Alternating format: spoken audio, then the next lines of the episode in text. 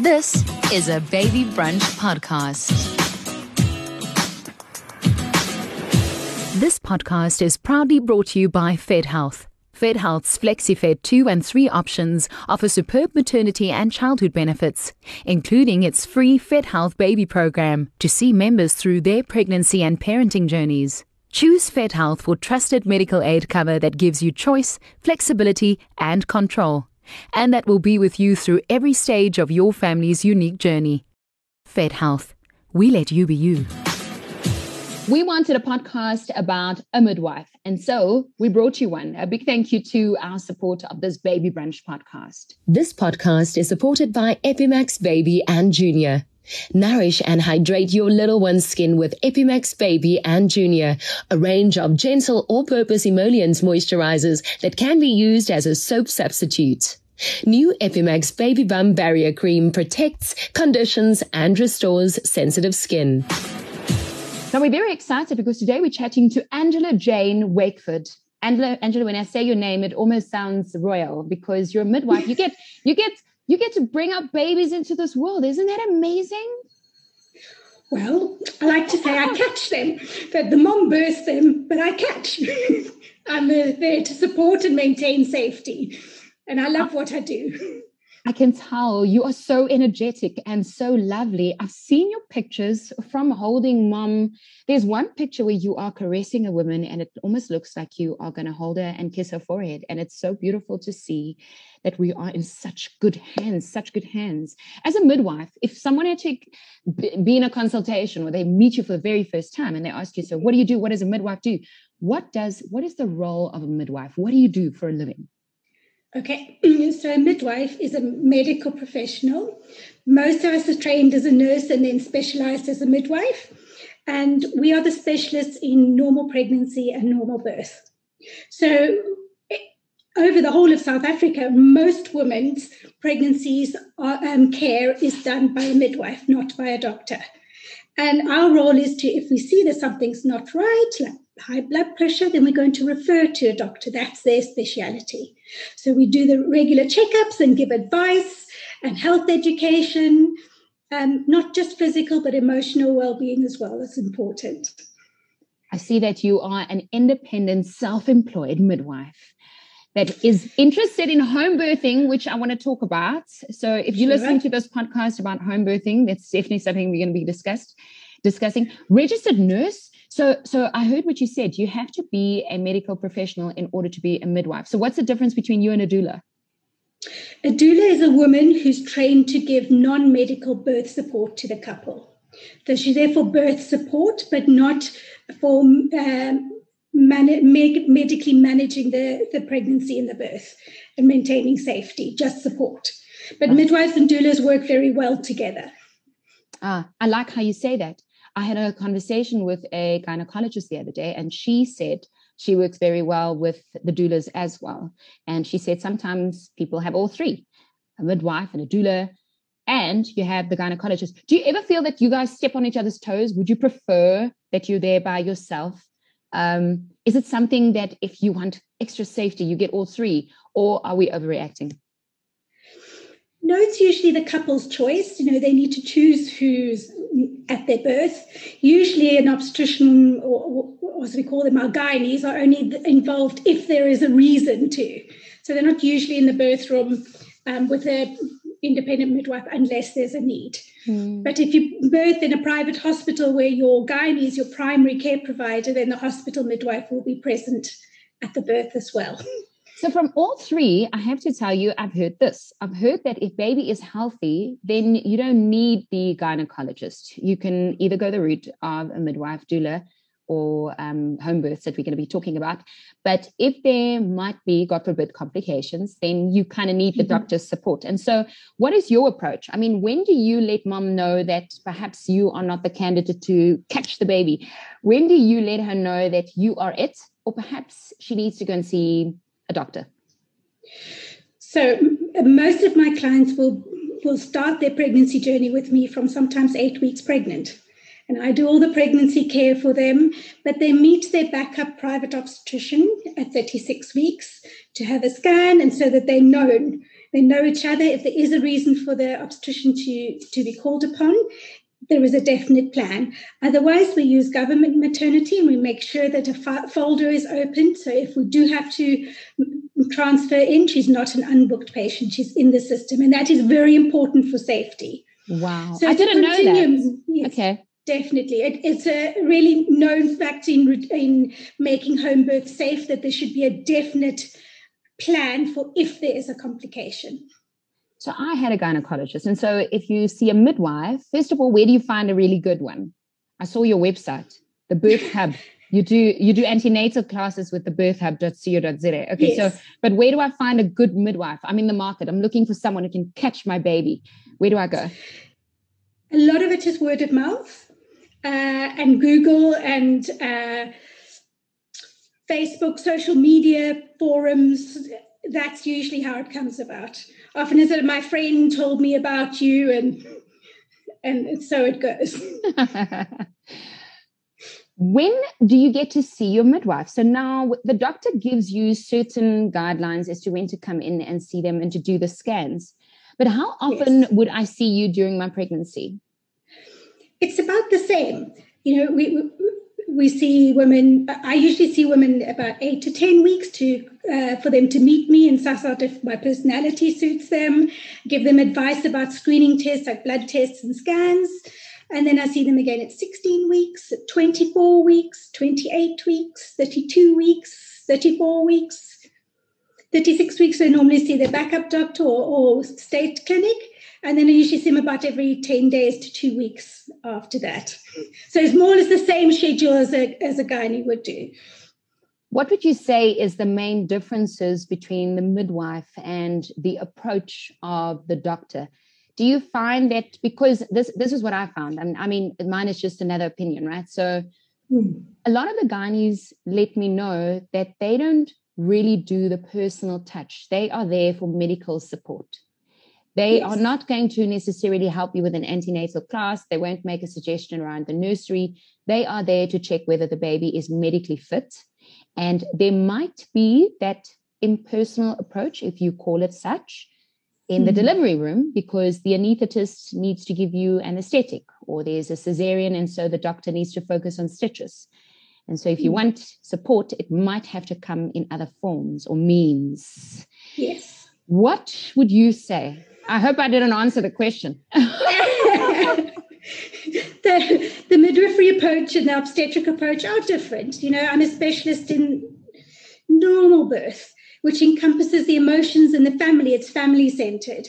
Because I get to know the family, I know what that woman's worries are. Not I'm with her the whole labor. I know what her worries are and what I need to support her on. An obstetrician is a specialist of complications. So they do have a more medical approach. When they train, they're only involved in the complicated births. They don't see all the hundreds of thousands of natural births. It's just different. Neither is wrong, but it's just different and it's right for different women. Should we write a birth plan? Is that something that you will help us with? I mean, I had a birth plan and I forgot it at home the day that the baby came out. I was like, I don't know where my birth plan is, so I'm just going to go with it. Yeah. I think it's a very useful tool. A, it makes the couple really sit down and think, now what was that about? Do we what what do we think about these things? And I think for when you don't know who's going to look after you in labor, uh, you don't know the hospital midwife, and maybe your obstetrician's not on call, it might be something else. You can say, This is what I've discussed with my doctor. This is what my preferences are. But you have to be flexible because you don't know how your birth journey is going to be. I love how you say that because everyone's is unique, right? And it's equally special. Before the so before the recording, we we had a little chat. How many babies have you caught in uh, May? No, wait, April. No, wait, March. March. March. I had um, six births in March. That's the maximum clients I take on a month, and it was interesting because they were all baby girls. It's a sign. I don't know what, but it's uh, it's a sign. The how many babies do you have? I have one daughter who's 14. but um, I don't know how many babies I've helped in the world because I've been a midwife for 28 years. I lost wow. count a long time ago. Do do things ever go wrong? Do do things ever do you ever are you ever in a situation and mom is afraid to push? I mean, I'm I'm asking this out of sequence because doing this for 28 years, you've seen everything. Just about. Yes. I the reason I like working this way as an independent midwife and really knowing my clients, it's much less chance of things going wrong because I really know what's going on and I really know her and she knows me. And so there's a trust relationship. And that does really smooth the way. Mm. Um, so, yes, there are times where, you know, I've had to help a baby start breathing or deal with heavier blood loss than I'd like, but that's things that midwives are trained for. Mm. Mm. Um, and that's the equipment we take to a home birth. Or, you know, in the, in the state system here, it, most women give birth in the MOUs, the midwife units in, in the in their local areas, and those are staffed by midwives, not by doctors. Mm. They refer into the, the hospitals when there is a problem. Let's talk home births. I am so curious and interested. And some people say troll YouTube and watch the videos. Others say don't do it. You know, the way they push in the movies is not the way that you need to do it. And so there's different advice around this. Mm. So let's talk home. So usually when a midwife is involved, do you take your midwife to hospital or do you take your midwife home with you?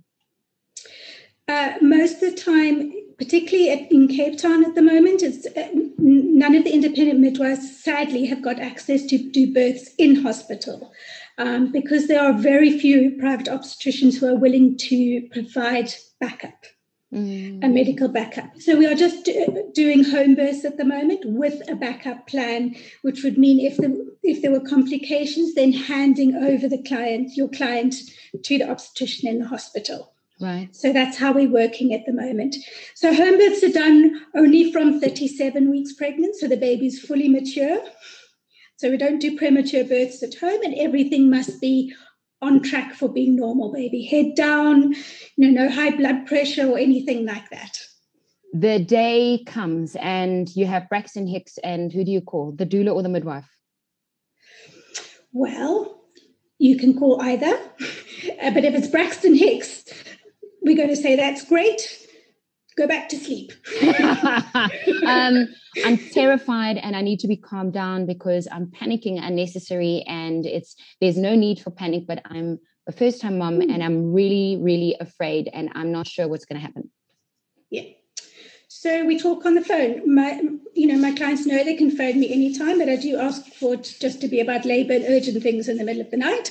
Um, uh, and I can usually tell a lot on the phone. Mm. If we can have a chat for 10 minutes and she doesn't stop to breathe for a contraction, I usually say, okay, maybe try a warm bath. I think you're all fine. Try this, try that. But if after two minutes she's, I'm like, I'm on my way. it's uh, you just reminded me of something on the phone. I remember after my cesarean, my, my doctor was out of town and I had to call another gynecologist. And I said to her, I need to take this plaster off. And she said, rip it off, rip it off, take the plaster off. It's okay. And I was like, no, I think I need to c- come into, into the, the, the rooms. And she said, you had a baby, rip the plaster off. And I did. And then she said, see, Alana, sometimes when I speak a little bit louder, you do what I want. And I was like, how did you do that? I just listened to you over the phone. Like, you're not even here, and I'm doing what you're telling me. But that's amazing, right? That you can hear where yes. they are at. Do, do you train us how to breathe? When I teach my antenatal classes, I talk a lot about how the body works in labor so they're not frightened. Right. And I remind women that there's more rest time than contraction time in your labor. Okay. More downtime. More downtime. And my colleague Charlene teaches us in our um, our birth course. Uh, my colleague Charlene teaches a three hour session on hypnobirthing techniques, which is the breathing and the mind over matter and the partner support techniques. Um, so we make sure that, that our clients are well prepared for their birth. And that's important, doing preparation so that you're not going into birth scared is hypnobirthing and all the other techniques around meditation is it useful or um, is it just something that someone created to make us all feel better about the situation? It's very useful. I really strongly believe that because a lot of birth is in the head. If you're not in the right headspace and if you're tense and scared, you feel more pain. If you are relaxed, you feel less pain and your labor goes quicker. When we are at home, these are just all quick fires that are coming up. I'm not even sticking sure. to my notes. It's just so wonderful having you here. When when we are at home and baby starts, I mean, take take me through the actual birthing process. So I didn't have a natural birth. So you hmm. are in labor and you're going to have your baby. Do you stand or sit down? Uh, the woman chooses the position that works for her. Wonderful. Um, oh, how do I know that the baby's head is coming through? Well, we would have known right from beforehand the baby is head down. would make, you know, um, I do do vaginal examinations when right. need be, and so I monitor that with the pushing that the baby's coming, you know, is coming forward and out, and I keep an eye on the heartbeat and give encouragement. Definitely. When when they say two centi- centimeters dilated, which by the way I was with my prem baby, but um, two centimeters dilated or three, or is it actual centimeters, or are they measuring it by doing the vaginal examination? It's kind of a guesstimate because you're doing it with a vaginal examination and feeling how far apart you can get two fingers before feeling the edges of the cervix. Mm. So it is it, it, it is a little bit of a guesstimate. Mm um, you know, two people could get slightly different mm. uh, um, findings if you want. Yeah. Yeah. Um, how soon after? How how far do you dilate before baby starts showing? Uh, 10 centimeters, which means the cervix is what we call fully dilated or out of the way for the baby being born. So it's no longer a barrier keeping the baby back when the you are 10 centimeters dilated uh, how much of the baby do you actually see? Because we are waiting for baby to show. You don't see anything yet because you can be 10 centimeters. The baby's still got to move the last bit of the journey through the birth canal. Mm. so usually women have been pushing for a little while so first mum first time it might be half an hour an hour. Second time it might be 10 or 20 minutes before you start seeing the signs of the baby's head and you can tell the parents whether the baby's got hair or not. Oh. and um, i'm so excited. And and do they come uh, face up so towards you or do they go face down? Usually face down. That is the the easiest way for the baby to fit through the birth canal.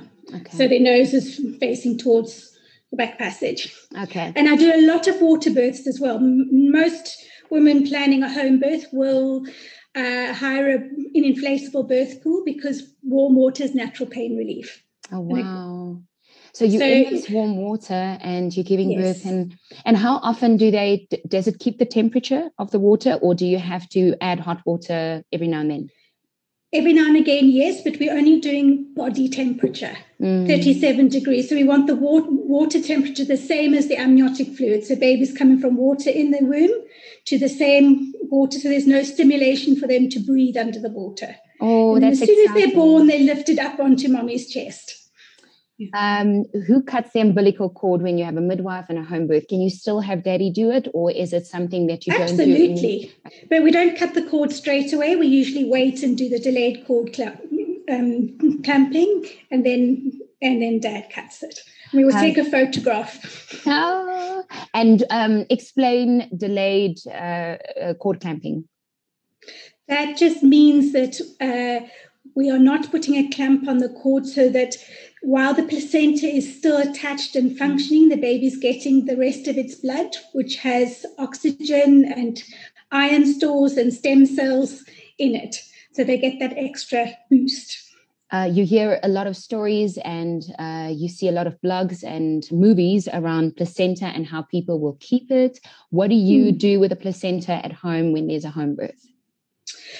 Usually they will bury it in their garden. Mm-hmm. Um, sometimes they can arrange to take it into the hospital for incineration. Sometimes people want to have it put into capsules to take.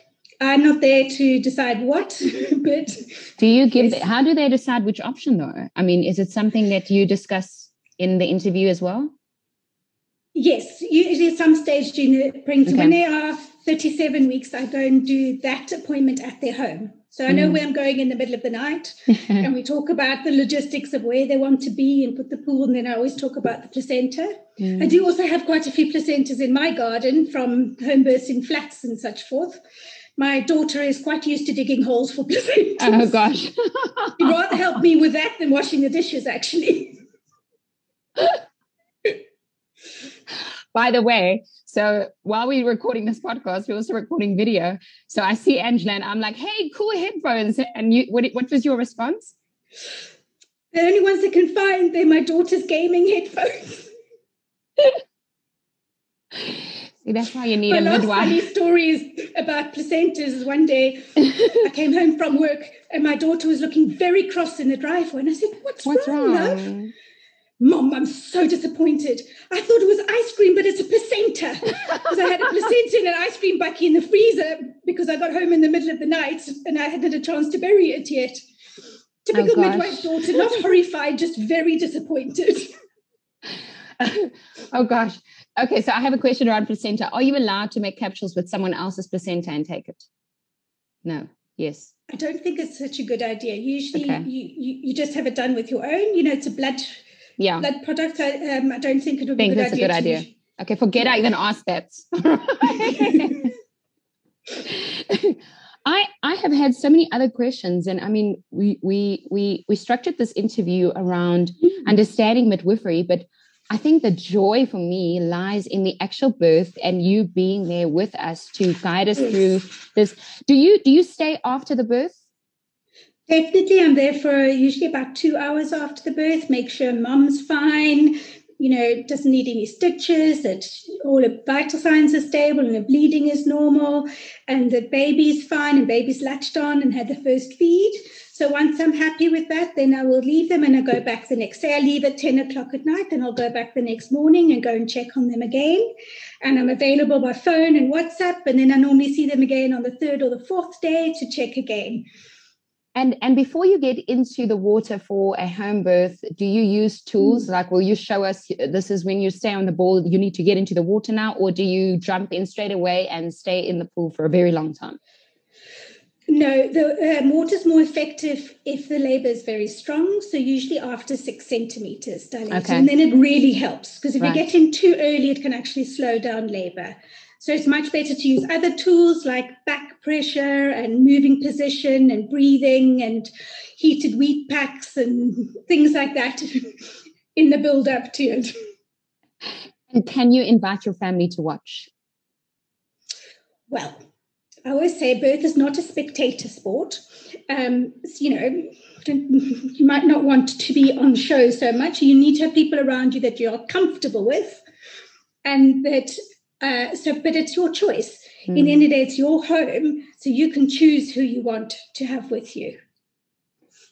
What if labor slows down? You know, some reassurance for our moms, or you are terrified that baby might be coming too early and then having to go into hospital instead of having a home birth because that just changes the plan you know you have absolutely, a plan absolutely yes and you yes. don't I, I don't like it when my plans change.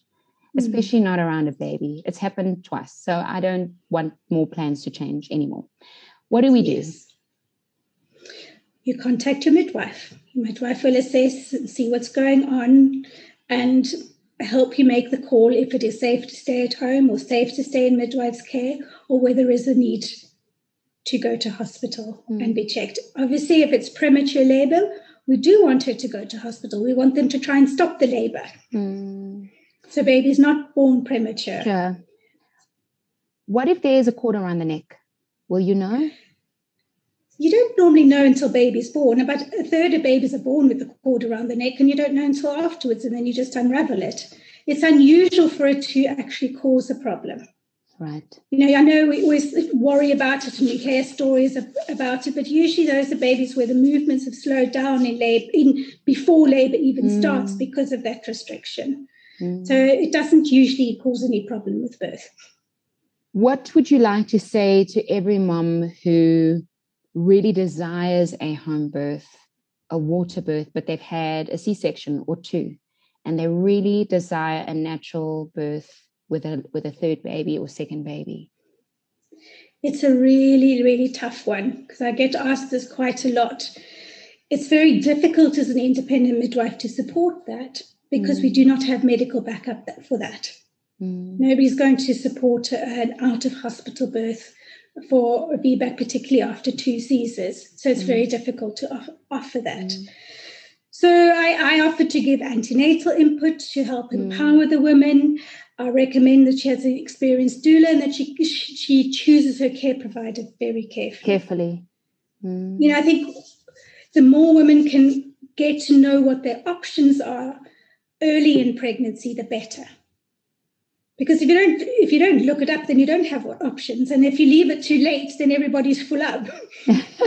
You know yeah. and can't can't take you on. Midwives take on only a few clients a month so that we can be there for, for our clients and not at another birth or something. What would you say to every mom who has the desire to call up a midwife and say please can you help me catch my baby I would say come and have a discussion with me. Let's talk about it more, see what you really want, if this is right for you, if I'm right for you.